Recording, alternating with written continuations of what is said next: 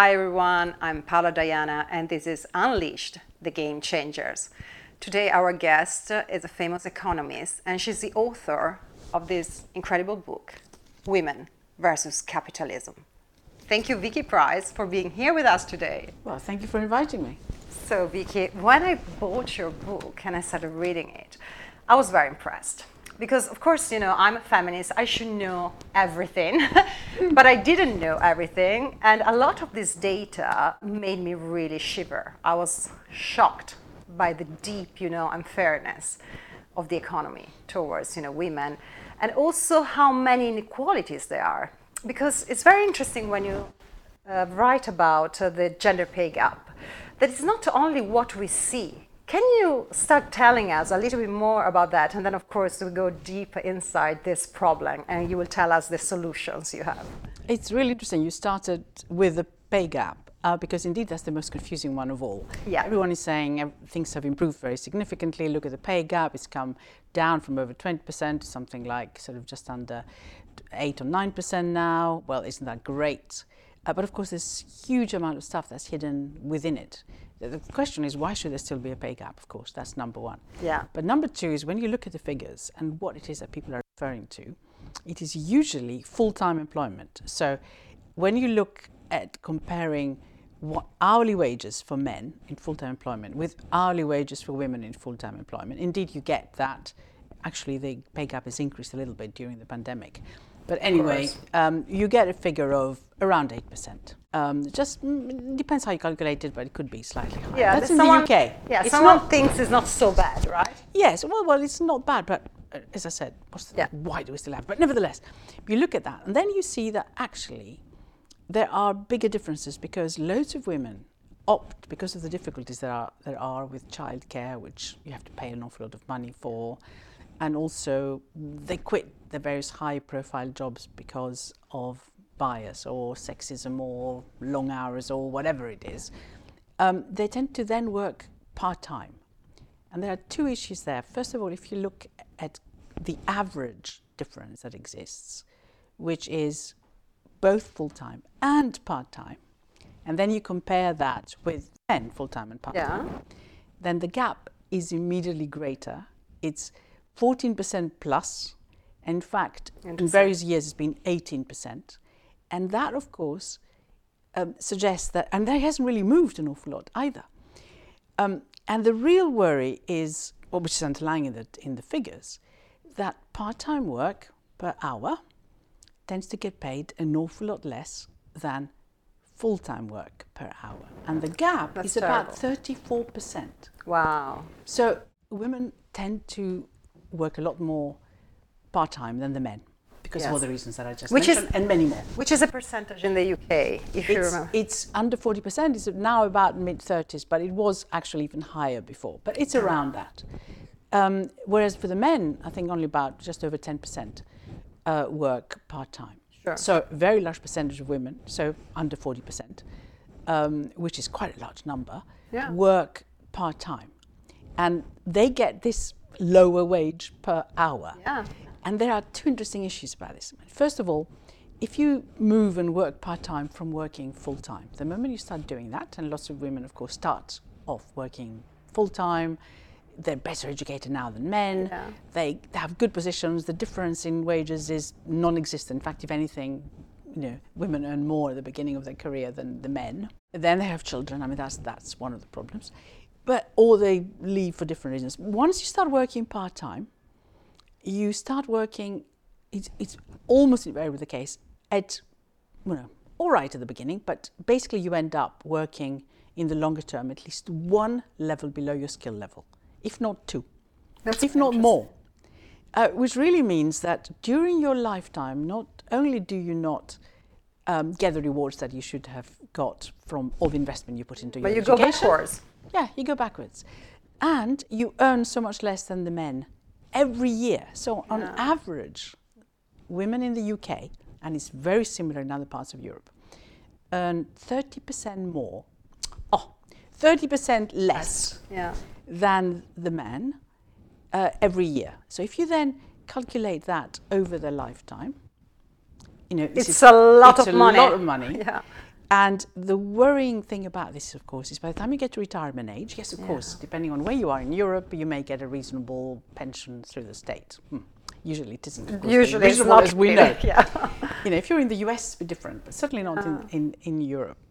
But of course, there are occupational pension schemes and everything else. But if you have been working part time, first of all, you're quite likely not to have been on an, an occupational pension scheme anyway. Sure. Uh, and you end up, by the time you start your retirement, with your wealth being only a fifth on average than the men's. That's very sad. So, so you see this inequality happening through your lifetime and at the end of it, unfortunately. And So there is women, a huge pension gap. yes, and women live longer, as as we know, and therefore they are more in danger of falling into poverty Yeah. at old age than the average man. So this was the, the one element of it, how little they earn through their lifetime. And of course it means they spend Yeah. less, the government collects less taxes Of course. if they don't work. And also, uh, as I suggested, the waste in education, Talent. in talent, which of course reduces your productivity in the economy and everything else, and prosperity, and your children suffer, and, all, and so on. I couldn't agree more. And the other thing is how exactly, even if you work full time, which is the previous gap we talked about, do you account for that gap? So the Office for National Statistics here in the UK does a sort of annual review of earnings and hours of work and all that sort of stuff and tries to to disaggregate this difference that exists. So you know it looks at mm, the sector you're in, possibly you know your age, and interestingly enough, age works in favour of the women. In other words, the younger you are, the more likely you are to actually Yeah. be doing better than the men, and then it goes into reverse. So you need to look at that one that way.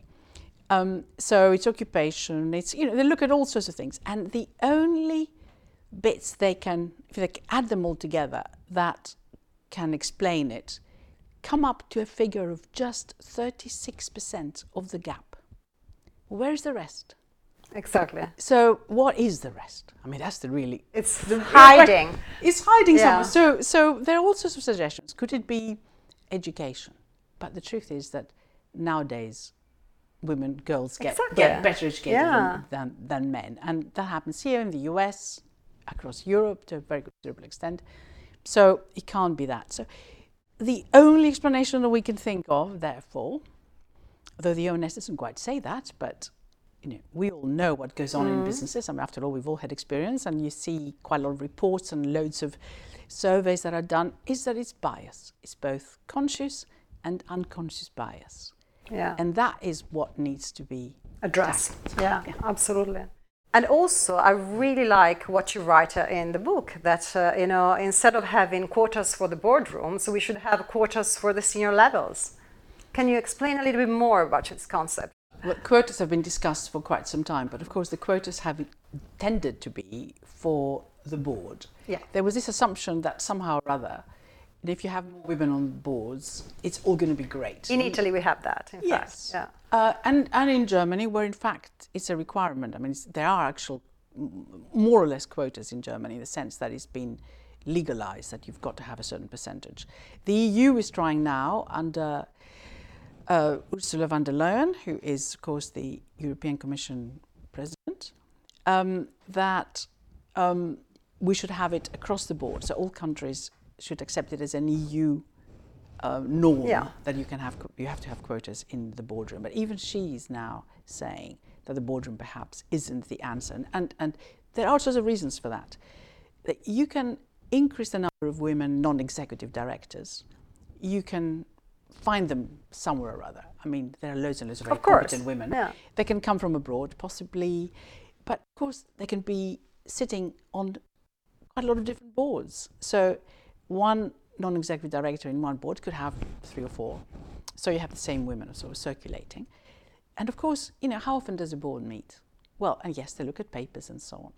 It's bad enough being on top of the finances of, a, of an organization. The idea that a woman on the board is actually going to change the culture of an organization, which is what you need It's very difficult. if you're going to get over all those mm. biases that I mentioned before, and there are not just the biases, there are loads of constraints, and it's not just in the UK, of course, or in Europe, it's across the world, and there are tons of constraints which we call in economics market failures. And if there is a market Yeah. failure, you have to intervene. A little bit like with with women on boards. Why were there not women on boards before? Because the Yeah. men nev- never even thought about it. Why are the women on boards now? Because they've been more or less forced to do so.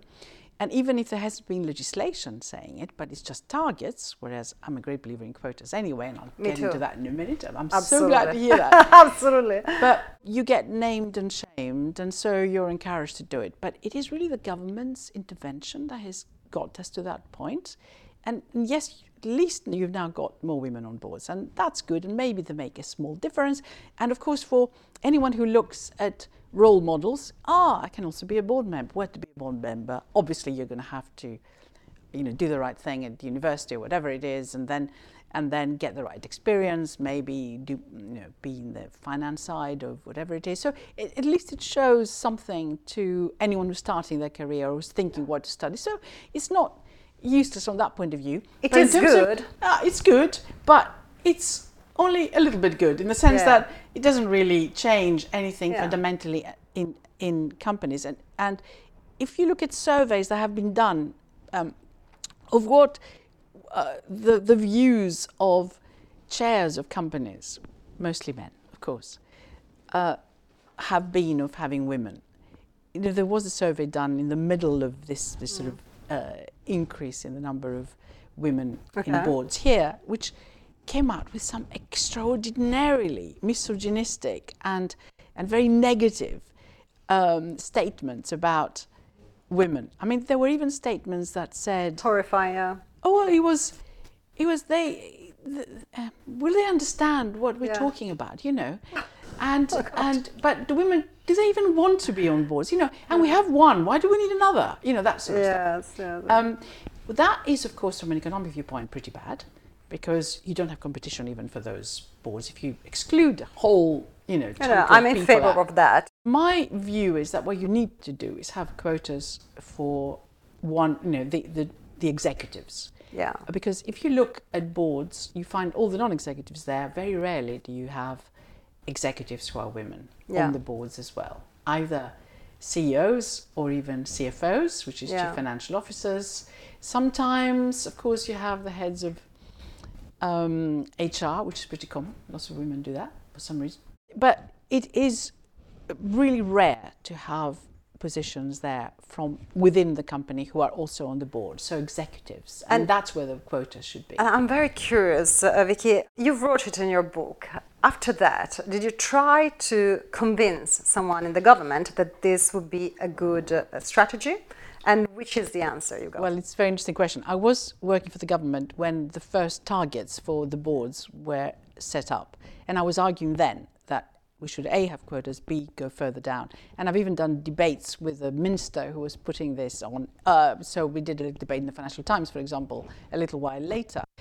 But um, the interesting thing about this whole quotas issue is that quite a lot of resistance had come from companies, obviously, which didn't want to be regulated. And the point I was making earlier was that every change in the position of women that has taken place, even when there is not quotas but it's something else, has come through government intervention Yes. because of this market failures that existed. Basically, the market wasn't going to do it for ourselves. yeah. So obviously, you're going to a company and you're expecting quite senior women in the company and men to accept the idea of quotas for uh, executive positions or any quotas, frankly.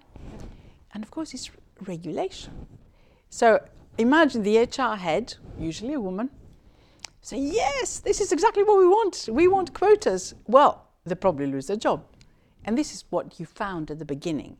So the women, even more senior women, didn't want to accept at the beginning because they believe that, look, if everyone says I've only come here because there's a quota and it's because you I know, know, I was favoured, it's a terrible, terrible oh thing. Oh my God. So, so to get resistance from women was really quite interesting. Yeah. What you find now is given the very slow progress that has been made in terms of executive positions across Europe. I mean, if you look at uh, what's happening across the biggest companies which are traded in the stock exchanges in in um, the In the- whole in the EU. In the yeah. Yeah, but- what you find is yeah. that the percentage of non-execs is incredibly low. Sorry, of execs Yeah. in, on the boards is incredibly low, and chairs of companies, and, Absolutely. and also uh, CEOs, chief um, executive officers. I mean, that's really lacking. So it's very obvious that the, the improvement is incredibly slow, and within organizations, that bias is still there. Absolutely. And, and you need to do something about it. And one of the ways is to do that. Now, what to do the quotas? So, what you find is that because it's taken so long, quite a lot of senior women now, who at the beginning when I wrote the book, because I've, I've written another book just before this one, which was called a small one, Why Women Need Quotas. That one was setting the scene, if you like. This Yeah. book, Women versus Capitalism, looks at the wider impact of women not being used in the right position generally. Uh, you tend to also hire people who are more like you. So, so if it's a man Yeah. who's making the choice, yeah. then so so another thing to look at therefore is is this bias because it is men who make those decisions to hire you know people at particular levels and uh, there is indeed proof that you know if it's a man who makes the decision it's more likely to be a man who is chosen and people have also raised the issue that because women haven't liked these quotas until they get quite senior and those who understand it are completely against the quotas now. So there were loads of women I would talk to, I was talking to when I wrote the first book, who have been become complete converts, not because of what I've said, because they have seen Yeah. the slowness in this. So what you find is that if you have a woman in charge, she's more likely to have Uh, women as well in senior positions. So if you therefore wanted to really change the culture of an organization, because you know women are being put off because of the sort of attitude that exists in an organization, you find that you don't get the chance to be promoted as as well as fast as the others because the choices are Limited. and if it is a man who makes those decisions, or if it is Yeah. somebody who really doesn't necessarily think that women should be around, or if the man who's making the decisions, because then many of them are terribly open and really has, have changed quite considerably. But if the women aren't there for them to choose, Yeah, exactly. then how do you get to that position? So the way in which my idea of quotas would work is that you have these quotas for, for executive positions or for senior positions. yeah. And those are legal quotas. Depending on the sector, you have different quotas. How much you put? Uh, 30%? Like No, we have 40? 40, 50 if you possibly Okay. can. And of course, there are some sectors which, which start from very small percentages. So you would be a little Like bit more- finance? Yes. You'd say, well, some companies have done reasonably well, but um, where you start with, or, or you expect by a certain time to have, let's say, 35%. Yeah. Well, if you start from quite a low base, what you need to do is start creating a pipeline. So you need to keep the women who come in at the beginning. yeah. You need to keep the men as well, but you need to keep the women who come in at the beginning. And then you need to make sure they are also represented in high levels because it's when you come to the point of executive positions or senior positions that you have to have enough choice around you to choose Yeah. the right people. So my view in terms of how it can be constructed is that you don't say, you know, at the high level, well, yes, we want to have these people there and and therefore we're going to choose a woman over a man, or we're going to pinch this person from somewhere else, so therefore we meet our quotas. No, you need to do it over a period of time, and you do it through pre- creating this pipeline, which means that at every level further down, you have to change the culture to ensure these people stay, these women stay. Of course. Um, But if you change the culture for the women, so More flexible flexibility. time, Exactly. of course, We've yeah. seen how we've all behaved Yeah. in COVID. We've seen how the men have come Yeah. along in a very big way. They want flexibility. They share As well. They, they, Yes. they have a better lifestyle with They have a better lifestyle, and my view is also that if you do it for women, of course, there is a whole issue of, uh, you know, what do you do about, uh, you know, women from various ethnic minorities, so which is harder even for them. But if you change your culture to allow for that flexibility for the the majority of the population, Yeah. then you change the culture in such a way that it affects positively the rest as well. So when Yeah. people say, "What about the sort of minorities in there? Why are you talking about, you know, women uh, who just the female of the species?" Who, of course, you know, if you're, if Yeah, you're but- also black, for example, or anything we else, are you the have even- majority of the population. yeah, you have more more Yeah. more problems. Uh, Yeah. The intersectional thing, as they call it, absolutely correct. One should be aware of that too, and so maybe, and in fact, I think definitely there should also be diversity quotas of that sort. But of course, what uh, we've done certainly here in the UK, and I think it's happening in other places in in Europe as well, is uh, looking at the differences in pay between men and women yeah. um, and that has shown the point you were making earlier that a lot of it is due to the seniority of the men. So you have Yeah. gaps at the top. Uh, but it would also be very useful if we have it in in terms of, you know, the the sort of ethnic. Do we have the data for this or not? yes, no? Yes, yes, There's Yeah. a lot. I mean, companies all have Mm. that, and uh, you can still have it in an anonymous way, but you, you certainly can produce that, and there is a push now to do that. And I think it's a good idea. At least you get an idea of what's happening and the way in which some people are discriminated against, because I think that's pretty bad in any case. So the the and it has the same impact as the one I have in the book. So it's not that we think that you know let's just focus on women only, um, and that would be great for the economy. There's so much talent generally that is lost if you have on top of it all sorts of other issues which act as constraints in terms of, Of reaching your your your uh, potential, and that's pretty bad for the economy. So you're losing talent, losing competition, losing the opportunity for these people to come up, and you have to have government intervention for this to happen. It, the interesting thing about again um, how we measure the, the differences, uh, what this government has introduced, and in other uh, countries as well, is that you need to be paid the same for if you're doing the same type of job. Yeah. A lot of those It's illegal gaps- to pay different. Yes, a lot of those pay gap um, data that we get have to do with average, you know, how much men and women are paid per hour. So you look at the average, the median, you know, look all sorts of different ways of calculating it. Um, and, you know, which, which is fine. Um, but it's really the differential that exists because it's quite a lot of men who have positions right to the top of the pay scale, with quite a lot of women actually occupying a, the greater percentage of the low paid It's a jobs. structural problem. Yes. It's, it's so more. yeah. you don't have enough pilots, for example, who are women. So uh, in, in some of the really major um, airlines, the real problem is, and the, re- the reason why you have these big differences in pay is because there are these people at the top yeah, who yeah. get paid most, and they tend to be the pilots. Exactly. Yeah. And, people tend to be further down, men. yeah, tend to be men. And the people further down are not. Now, I remember actually, I was doing this debate in the university because I did quite a lot of debates across, or talk about the economy generally. But that was a, that was a, a, a debate on, on gender equality, and it was it's quite a top university, and and they have their little, uh, you know, union where you or big union where Yeah. you do these debates, and and one chap stood up and and said, and I was doing this debate against some oh, quite right wing sort of female uh, females who who didn't think that we should discriminate in favour of women because you know we don't want to appear as victims. Why are we always saying that women are victims? And surely the market would sort itself out. Oh yeah. She doesn't study. She didn't study sociology ever in her Well, life. I it's extraordinary. Not microeconomics. but it was it was extraordinary because there were men, you know, uh, students, female and male students in the audience, and this one chap stood up uh, while we're having the sort of questions time of the debate, and said, "But surely you can't have more women pilots like at EasyJet, for example, mm-hmm. because what would happen to the safety of the airplanes and Goodness me. flying?"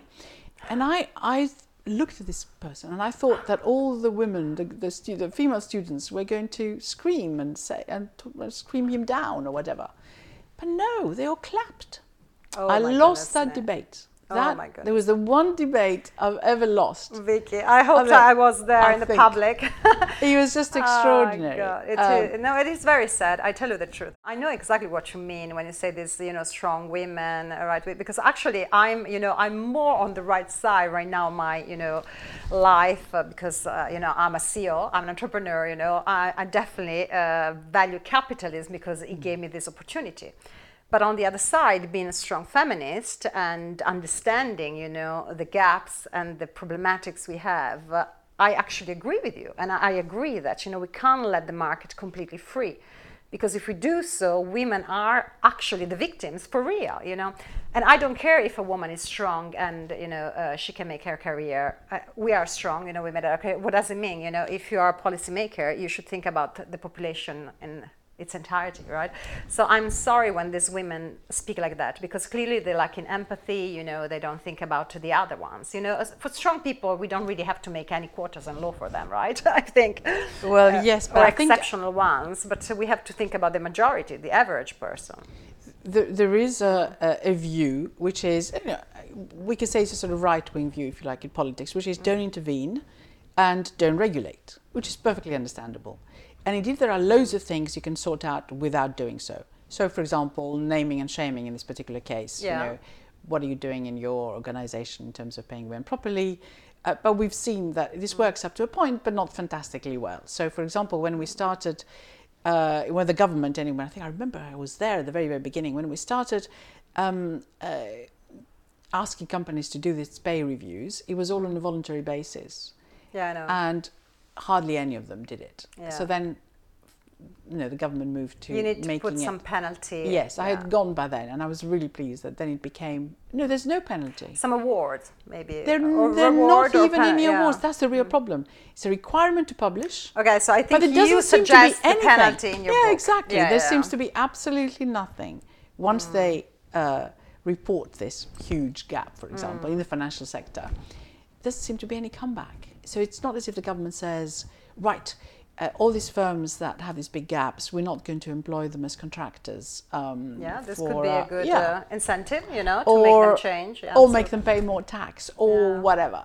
Yeah. Uh, so there is really not no comeback. There isn't any any real sort of punishment, if you like. Not that I'm necessarily suggesting there should be you know anything sort of major, but something that actually convinces a, them. A reward, a right? Reward. It could, be, it could be carrots. It could be carrots, indeed. And the reward is, you do this well, you can be one of our suppliers or exactly. whatever, because you do things in the right way. I mean, after all, we're moving in that direction on the climate change front, on you know green firms. So to a considerable yeah. extent, uh, you know, governments are having a role to play in that too. So it's yeah. a similar thing.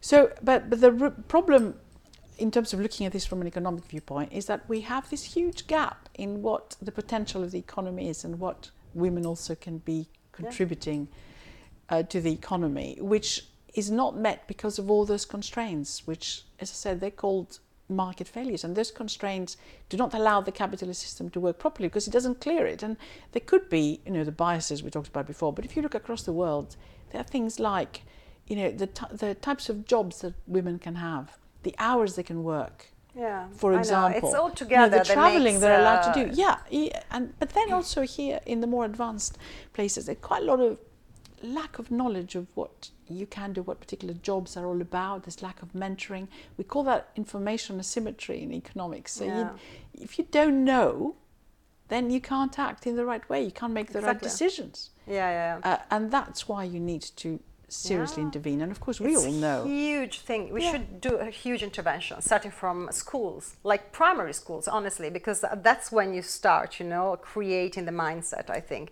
And then secondary schools, and then universities, of course. And as you write, uh, uh, write in your book, you know, we should help, you know, with the career you know choice. We should explain to them you know mm. uh, you should do this because in the future you will have more you know money you will have more financial independence. Uh, also uh, i think we should teach financial budgeting and everything because many people and many students I'm, I'm a mother as well you know i know they have no clue they have no idea. They go out from school and university right? They, they don't know what to do. And you're so right. And I think I may have mentioned in the book, but uh, I think at the time I was writing it, there was this letter that appeared um, from, from the heads of five business schools, mm. which said that we should be introducing in our MBAs also a module that, that tells women in particular yeah. what to expect and what the obstacles are going to be. Yeah, yeah. Because, of course, you leave university thinking you're equal, and of course, that's how they're yes. brought up these days. It's wonderful to watch. Yeah. And then they gradually see that it isn't anything like and as easy as they thought. Then reality hits you hard. Then reality hits yeah, you hard, it's and it's like really that. hard to react yeah. to having children. Do you, yeah. you know, withdraw and then lose the chance of, of you know, progressing? And, and I have five children, and when child number two, Well done, Vicky. Yes. well done. well, when child number two was um, uh, having, you will experience all this, but was having his his second child. So because I now have quite a lot of grandchildren, I'm not going to give away the Oh, number. I love it. I You can't know, wait. It's it's a double number, um, in a double digit number. Amazing. So um, she rang me and said, oh, "Mum, um, I'm thinking perhaps working part time with the what did you tell one." her? You started shouting at her. Yeah, uh, I said, "Haven't you read my book? you are not going to work part time. You're going straight back to work full time." And um, interestingly enough, she then had another, so she's got three now, and she carried on working full time. And Oh, well I'm done. so glad. I mean, really, I I made her promise me. Well um, that she was well never going to do that because I know what the impact is. And I know, when Uh. I had my children, of course, when I started, you didn't have that ability to you know, take time off, go back again, and I know the law sort of being there to support you. But we did; it was just beginning to happen. The law had been passed, equal opportunity, equal, etc., etc., um, and you weren't any longer getting fired for having children or even getting married, which used to be the case before. It's extraordinary the number of people I met who had kept both the fact that they got married and the fact that they had children. I couldn't find a job Yeah. after my uni because I already had two children and I was married. well, yeah, one I, I started my me. university years to have Yeah. children as well. I know so- exactly what you mean. Yeah, yeah, yeah. No, no. These biases, they're, they're real. They exist. It's a cultural problem, first of all. It's a real cultural problem. Uh, absolutely. And then even now, you find uh, in, in quite a lot of interviews, even though it's no longer legal, there was a, a, a survey done of both recruitment firms and also firms how they, they, they reacted to various people that they put forward to them. And, and what we found is that a third of the firms were still asking women how they would, whether they intend to have children, how they would look after them. They weren't That's asking the men. Yeah.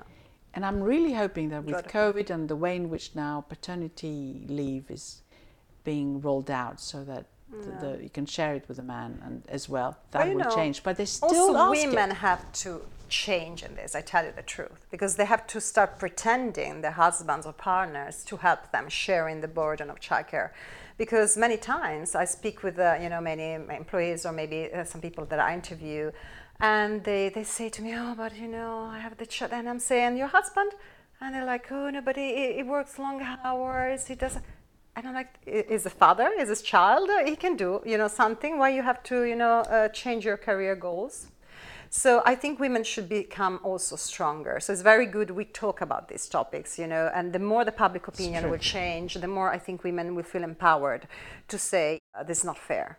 We have to share 50, 50%, you know, I do this, you do that, and that's it. Well, I think COVID has Yeah. helped on this. And if you For look sure. at people not Yeah. being prepared to go back to work or not wanting to go back to work Yeah. uh, in person, but actually, you know, continuing to work online as much as they possibly can, I think that also has changed the structure. Even though, again, the survey suggested that during COVID, most of the burden fell on women still, Yeah, and quite a lot of women, because of that burden, Yeah. reduced their hours, so therefore got paid less, and have now withdrawn from the market altogether. So there's been That's big, terrible.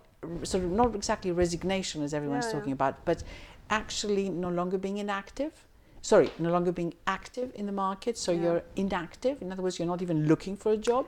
But you know, Vicky, I also think that we have to be flexible in giving flexibility because for uh, for woman, usually is the time after you had children when they are little.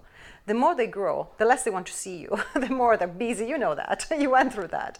So I think we're not all equal because I still consider important, you know, the life in the office, sharing. Even though I have a hybrid work as well in my company, but still, I think we can't do everything online for everyone, especially for people who actually can go to the office, right? So we should be flexible in this sense and be maybe more flexible with a woman who has children, right? There's nothing wrong with that. And I don't want to hear, you know, other maybe employees being, you know, jealous of the flexibility of the woman because she's in a different time of her life. And uh, having children is something good for the society, for everyone. Oh not only for her. interesting. Of course, you know, Yeah. lots of environmentalists would say, "Why should we all be producing so many children?" So don't. if you've heard how many children I have and the sort of Come number of grandchildren, don't tell anyone. Please. Everyone knows. Oh, You're too famous. God, but now, now I said, it. but there is a there is a problem. We know that the gap in in pay widens significantly when you have your first child, and of Yes. course it's a real problem also when you have your second. And and one of the points that I, that uh, I was touching on about how firms react to Mm-hmm. uh, women who may be having children or I know, I know. You're discriminated before. intended before Because Exact- all potentially you can have, or All why that. you have, after you have. Yes. that, that same survey suggested that firms took, and people who work in firm, took a worse view of you if you then proceeded to have a second child while you were in that firm. And it's almost, I, when I read that, I, I thought perhaps as I was growing up and having all these kids, I must have sensed it because almost, you know, to perfection, although one time I didn't quite do this like that, uh, I had each child in a different place. So you wouldn't be seen as a sort of, you know, uh, producing, you know, child producing Constantly. machine constantly, you know. Pregnant. Absolutely. Um, and it seems that you're resented if you have a second child That's bad. in the same firm because basically because the costs increase with the firm. So obviously you need to have a system where those costs are somehow covered. exactly. Um, exactly. and of course, you, if you share the burden with a man, then it isn't you because you know the, the man can take time off. exactly. And of course, Absolutely. and look after. And the other thing, of course, that everyone needs, and one of the reasons why women withdraw from the market when um, they have children, particularly if they have more than one, is because of the cost of childcare. So what I'm suggesting in the book as well is that there should be free childcare. You know, from you know, certainly from one-year-olds, but if but who possible, will pay for it? The Oh, state. the state, Yeah. because you, they get it back through higher growth Yeah. More taxes, more spending, all that sort of stuff, which you know Yeah. they wouldn't get otherwise. And of course, a happy population and less likelihood of people falling into poverty. And you know, think of what you can be making through your your career. As I said at the beginning, No, you- it's a huge point. Yeah. Absolutely. Of course, free not for everyone, right? I think for rich women, uh, it shouldn't be the case. It should be free for everyone. If stu- Oh. if you have access Mm. to education, irrespective of your income, for free, there is no difference. That's interesting. It doesn't make any sense. Even if your husband is a billionaire. It doesn't matter at all. Uh, because you know there are not that many billionaires, as we know. But if you took that, if you took that um, point through and and that reasoning, then you would have certainly uh, only you know, private schools only for the rich, which is not the case. Of course, only seven percent of kids Yeah. still go to private school. A lot of the rest put them through state schools. Yeah. So if you're discriminating that way, then it completely Sure, kills your, your system. Yeah, yeah. So no, uh, education is a public good. It's you You know, know, and it's fundamental to create like a saying- society that with a brain. well, yes, it's like it's like it's like charging. for a mad man. I agree. It's like wanting to charge more for the tube. So, for example, Yeah. if you have if you have a lot of money, but what you do instead, of course, is you you improve the the the potential of people to contribute, and of course you yeah. become you become better off generally if you are able to to do the things in life that you'd want to. I made a proposal for the Italian government uh, years ago, again, when I was running my think tank in Italy, uh, and we call it bonus care. So the idea was to let the woman, the working woman, uh, deduct 80% of the cost of childcare or elderly care or whatever, you know, care, um, and have, you know, this deducted at the end of the year on her tax, you know, so that would be a huge incentive. Not let it deducted by the husband, never only by the woman in order you know to let the economy grow and we actually did all the calculation it was quite interesting that uh, the first year the state would have had less than maybe six uh, six billions but then the other years it would have had a lot of return in more Oh, it's taxes long the term. woman the womanomics you know yeah It's long term. There is no So, doubt yeah. about that. It takes time. It is Yeah. expensive, but when you look at how much we spend on COVID, oh yeah you know, absolutely just a small Yeah, percentage of that absolutely. every year until you actually start getting the rewards is Yeah. is not you know No, no, definitely we can do something, Something we can't and we do, yeah. should just do something. But then we, we get to the point that you again write about in your book, very important, that until we won't have enough female economies, and I add female politicians, and I also add feminist female politicians, who will want to, you know, make these laws? Who will, who will ask for these changes? That's the trick, right? Yes, but we have seen progress nevertheless. I mean, there are quite more women politicians now. If you look at the European Parliament, I mean, that percentage has increased very significantly. Uh, you have some countries where it's women actually who run them. In, in if you, if you look at some of the uh, Nordic countries, Yeah, absolutely. uh, where even you know the great. opposition parties are all women as well. So things have changed, and what you see in those Nordic countries where you have more women in power is Exactly. that they are the more equal. Exactly. So yes, so we need that in the US and the, in the UK as well. and well. in the UK, and and that's how it's going to work. Uh, but there is still quite a lot of pressure, nevertheless, coming through, which is good news. Uh, but it, it is legislation that Of needs course. to always change. The real game changer is that- legislation, yeah. When people don't want to vote, I get mad because I'm like, you know, if you don't vote, you will let other people make choices for yourself. Because anyway, someone will make these choices and you will be a loser. At least you have your vote, you know, so use it. It's such a privilege, right? For No. women, especially, right? Well, yes, I mean, I think the percentages that vote now, I mean, it's pretty high uh, among men and women. So they do, but do they do it with a full knowledge of what it all means? And this is the information asymmetry I was mentioning Yeah, before. it's very interesting concept. And- Can and- you explain a little bit better? Uh, how do you define in economics uh, this information asymmetry? Well, you can look at it on the women uh, point of view from all sorts of different angles. So, if you don't know what the possibilities are that are out there, or what goes on in boardrooms, if you're not there at all, you know what the potential is in various areas, what the the wages may be that you can get in in in various places. If you're not part of the ruling, you know, Yeah. body of a company or anything like that, you can't know what decisions are made and for what reasons. So and you're you might always poor, ha- make poor decision yourself. yes, you're Yeah. always behind the curve, Yeah. if you like. And this is very important in economics because you need to make decisions based on information you have, whether it's pricing or supply or whatever. And you make Knowledge your is power. exactly. You make your Yeah. choices in terms of where you want to go and eat. Very, Absolutely. very simple. If you don't know uh, what there is around you, so if you don't get mentored by somebody who can assist you, Yeah. or you don't network so that you know, or there are networking capabilities that allow you to assess, you know, whether there is a job somewhere that Yeah, you're right You about the power of networking and But- that you suggest that to all women. Yeah. it's really very important. I think I'm, important. I belong to any woman organization I can find I love it. uh, because it really, really works. I do the same. yeah i mean that's that's that's the way Yeah. to to to really know what's happening Can be exhausting sometimes. Oh, yes. Sometimes you have to force yourself to go right, but then you you never regret. yes but of course a lot of that networking has been happening online recently because of that helps yes, as well, that helps because of the time issues which are always but my god face to face is so important Yeah. as well so i'm rather glad we get into that position but hybrid i'm a real uh, Fan. you know Yeah, passionate absolutely. of hybrid from here on Yeah. but everything Yeah, yeah, absolutely. Including including networking and and even mentoring, frankly. Yeah. But I, I was on this. It's quite funny because I was on a, a train going to, to give a talk in Birmingham, whenever it was pre pre COVID, and then this this woman started talking to me, you know, quite young, um, and then she recognised who I was.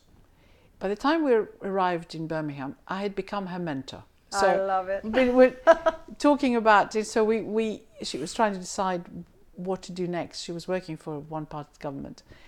Uh, so I gave her some advice and communicated a little bit, and I hope it actually worked. So sometimes this mentoring needs to be quite short term. Yeah. You give someone some advice. At other times, you carry on for longer because they're going through various phases. And what you find is that many of these people become lifelong friends, and also they're younger. They look at opportunities as well. They look at things in a different way, and you learn so much from Yeah. that as well. So it's so important. We should all do it.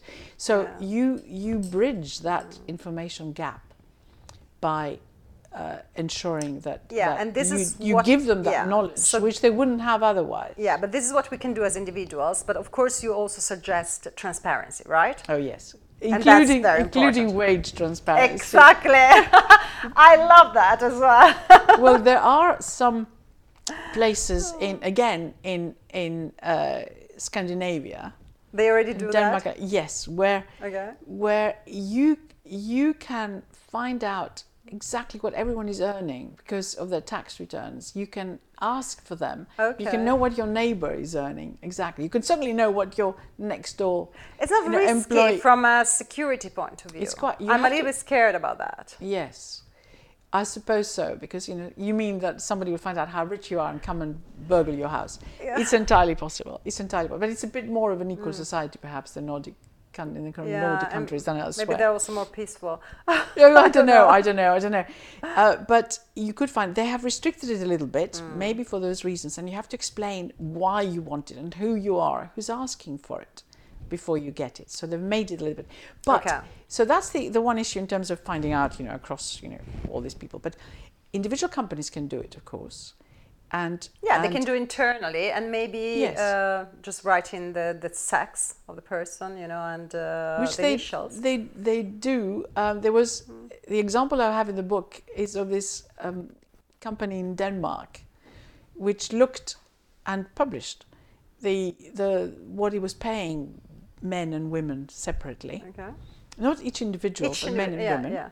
And just tracked how they were moving. And you, what you could see is that the men were always getting bigger pay rises than the women. So um, instead of then saying, okay, now we need to sort of publicly pay Mm. the women more, they reduced the wages of the men, and they all left or whatever it was. So, which is actually what's happening at the BBC, Yeah, I know. I uh, know yeah. where of course it was one of the companies that also had to announce its pay differentials in this particular case yeah. person by person, and it was extraordinary. Well, they all found, of course. Yeah, yeah, Uh, so the BBC was sued by some of the women presenters. Yeah. But what the BBC But did originally is yeah. take away some money from the men Yeah. instead of giving some money to the women, and then Yeah. there was huge outcry. But you know, uh, of course, I, I don't know the, the balance of the BBC, but uh, from an entrepreneur point of view, I understand that maybe you don't really have the money, you know, to double the big gap, you know. So of course, uh, uh, you understand you did it too, you went too far, and so you prefer to reduce them and maybe higher the, you know, the salary of the woman. Yes, but if you did that, that was fine. But it seems that in this particular company it wasn't done. Yeah. And, but there have been a number of cases, of course, that uh, have been um, uh, started against various companies for doing precisely that. So we've had it with some of the supermarkets here, Yeah. where the judgment has gone in favour of the women who work as cashiers um, because they found that the, the men Yeah. who worked in the warehouse, you know, stocking and they will be things. all replaced by robots one day. They will, I'm afraid, uh, Yeah. and that's one of the problems of where women work Yeah. in very insecure places like that, which indeed are going to it's already also are. this a big issue, and you write about that in the book as well. Yeah. And um, what is happening then is that for some of those companies, the amount they have to pay back is enormous. It's in the billions, Yeah, yeah. and so it's, not affordable now. difficult. It's not affordable, and yet the law says you have to pay for the same thing. But the way the companies had interpreted it was one cashier against another. But no, it's going to be an equivalent job. Yeah. So you can look at different, at different bits that, uh, at different things that people do, at different bits of the organisation. They're paying where there are just men and places where there's women, and you can look at whether it's an equivalent job, Yes. and you then can sue if you think that, or if somebody can prove that the jobs are equivalent, and they've been paying so much more to the men than to the women, even though it's equivalent. So, for example, cleaners in one place in the UK working for the council, mostly women, and, about. and rubbish collectors, The, the who- cleaners were earning less. a, a third less. And sorry, the, yes, they were earning a third of the men, not just a third less, it's a lot less. if I remember correctly. Yeah. There, so there's some, some really well-known cases, but yeah. it was either a third less or a third. But I think it was actually they were getting a third sad. of the men. But I think that's why also we pay so low nurses because the majority of them they're uh, female. Honestly, if they were men, I'm sure 100% their salaries would be higher. Worldwide, 70% of all health and care workers uh, Yeah. are women, which is extraordinary. And of course, we talk about the issues here, but a lot of those constraints and issues are much, much worse elsewhere. And and what the international institutions do is they they look at all those Yeah. barriers, these obstacles, on a yearly basis to see whether they're changing or not. And I'm afraid loads of them are still there, which is a problem. And they've also calculated the huge uh, welfare improvement that would happen if the women's employability moved in line with what it should be. Of course. Or and it's for the developed countries as well. If women entrepreneurs received or looked at in the same way as men entrepreneurs in terms of venture capital and other money that would come to there them. is there are obstacles Huge. everywhere. Yeah, financial And obstacles. Absolutely, yeah. but the but the impact on the economy is so important. so absolutely. basically, the thesis of the book is that, of course, you know, capitalism gives you all sorts of advantages generally, and you have you know more prosperity and so on, but it hasn't been particularly good for women's seniority, uh, and it needs where it has been, it has been with the help of of the government, of course, Yeah. uh, which has sort of intervened and sort of got us there. yeah. But that, if you look at obviously the feminist movement, you said you're a feminist, of course, and the Me Too movement, which have been very important, they have focused very much on, and the reason why there's an issue for women is because of this balance of power. So the power is Yeah. the other way. Uh, obviously, a lot of this harassment wouldn't be happening if women were more It's it's I mean, it doesn't say that women cannot also absolutely. harass. I pre- Yeah. presume they would, but what's happening right now is that there isn't equality in that, in that area. So not only, in my view, is it absolutely important from an economic viewpoint. So there's a real economic rationale for gender Yes. equality, but also race equality and everything else um, that people have been talking about. Um, but also that you're not going to get the, the the results of what the feminists would like to see, which is equality, if you like. If equal you opportunities. Equal yeah. opportunity. I If think you- equality doesn't. It's not really Yes. natural. Okay, uh, equal opportunity. yeah. Equality in treatment is really what I meant, and you're Yeah. quite right. Equality treatment. If you don't also get the economic empowerment there, so without course, economic it's connected. empowerment, Absolutely. it's going to carry on. So you have a double rationale Yeah. for wanting to look at things differently. Yeah, yeah, absolutely. But of course, you you think about a third way, right? Because socialism's here, capitalism's here. So you would like to find a third way, correct? Yes, but we mustn't forget that even when we talk about um, capitalism, we're not talking about societies where there isn't any government intervention. I mean, everything that everything that happens There is already, yeah.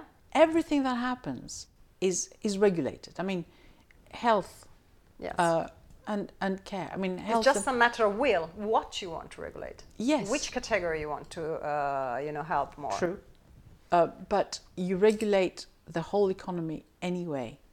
And we, if you look at the FTSE 100, which are the biggest companies in the UK, and you look, I mean, look at oil and gas right now and all the discussions that are going on there. You know, there could be all sorts of taxes. They, they get different tax treatment, which is usually worse in the sense that they have to pay more Sure. on good years. Uh, we're now talking about windfall profits taxes. On, it's already being imposed in Italy Yeah. uh, as you know, so the government steps in. So if there is not enough competition, the government steps in. There are competition regulators around. They can make companies pay fines or even split them. So if they abuse their monopoly Sure. power, uh, then you have all the pharmaceutical companies that have to accept various price restrictions and, of course, all the health requirements that are there. Then you have you know, defense companies. You know, we've got now everyone's going to spend more on defense, but they're very directly controlled, or they depend particularly on government purchases. Of course. So, financial sector really very tightly regulated. Yeah, it's an illusion that It's is not. I mean, to uh, think uh, that yes, Yeah. to think that we are in a society where we just let the market rip, if you like, it may happen for a little while in some sectors, but very quickly the government then intervenes because, of course, you know, you can make exceptional profits at the expense of whoever. And look at all those mis-selling scandals and and so on. So it is a myth to think Sure. that that we I we agree. are in a society where we, we you know the government doesn't intervene. It does, and just as you were saying, the question is, does it intervene in the right way to get the best out of the economy? And in Yeah. the field of the majority of the population, which is women, Yeah. it doesn't do the right thing. It does a certain amount, but it needs to do a lot more. Absolutely. I agree with you 100%. Maybe we should call it a feminist capitalism? What do you think? Feminist capitalism, I, yes, but then we will really be attacked. So we have to watch it. I know, but you're not scared of being attacked, right? Well, I think a, a lot of the men are behind this as well. So we really are talking about equal opportunities, as you were saying. Yes. Uh, gender and general equality is, is really what I like to think of it as, and not ending up with such a large part of the population much more in danger of falling into poverty Yeah. uh, than than Especially single large- mothers. uh, I, I saw that the data about single Yes. mothers is very, yeah, of course very worrying. Yeah. so uh, which is which is a serious worry because of course it affects you know, social cohesion and it's quite interesting again because uh, the World Economic Forum which now has had a virtual meeting this time in January produces this global risks report as well Yeah. and it asks lots of experts. And uh, the interesting thing is that the the top 5 included concerns about social cohesion.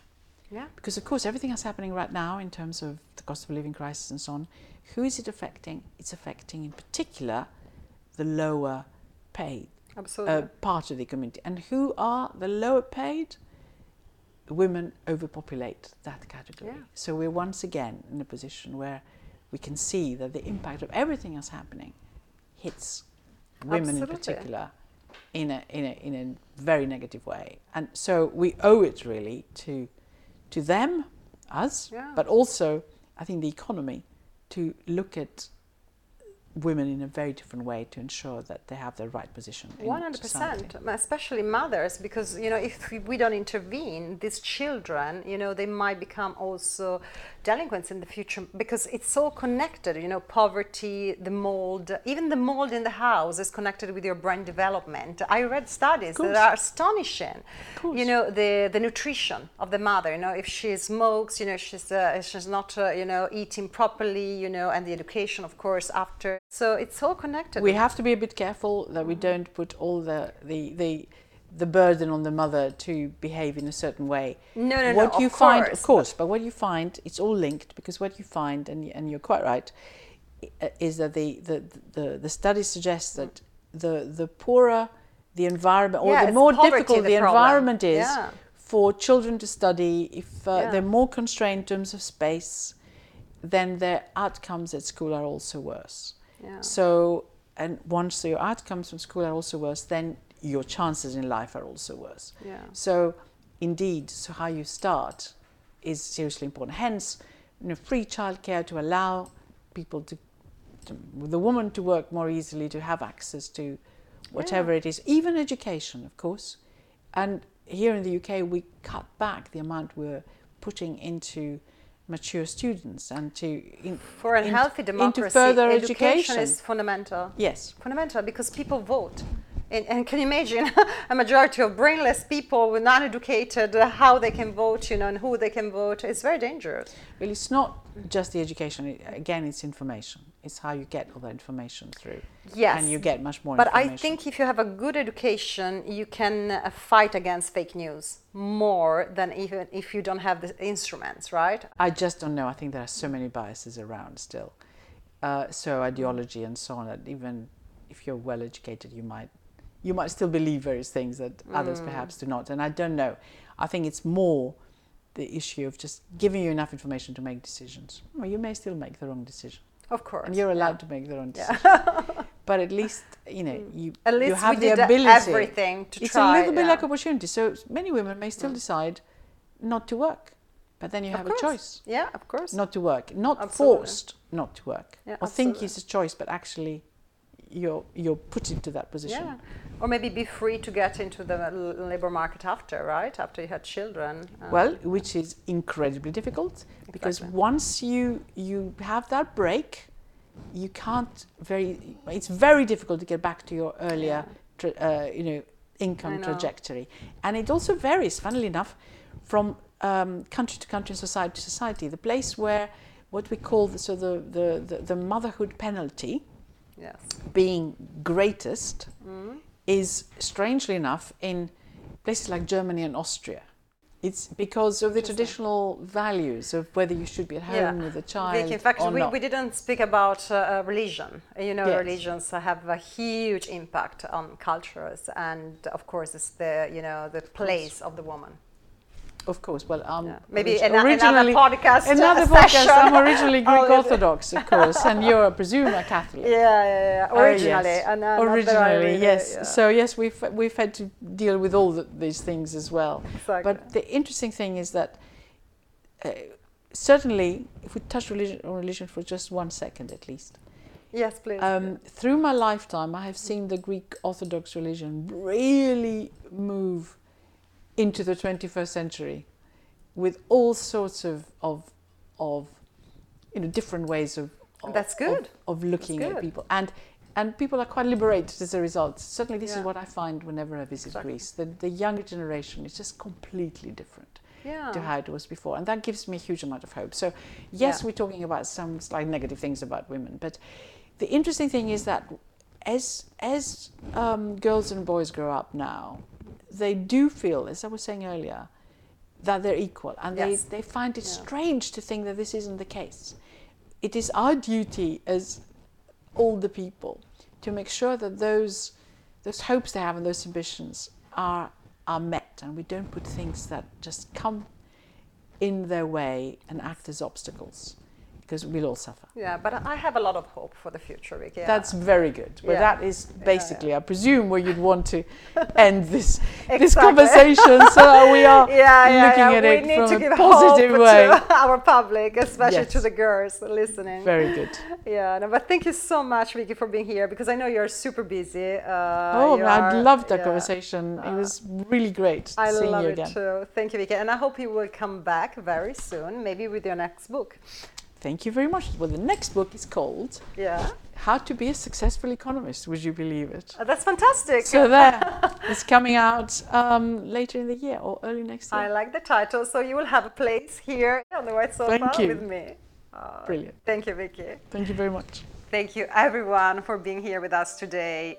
Don't forget to buy Women versus Capitalism because you can learn so many interesting things. And you can start debating about that with your partner, with your daughter, with your son, with your friends.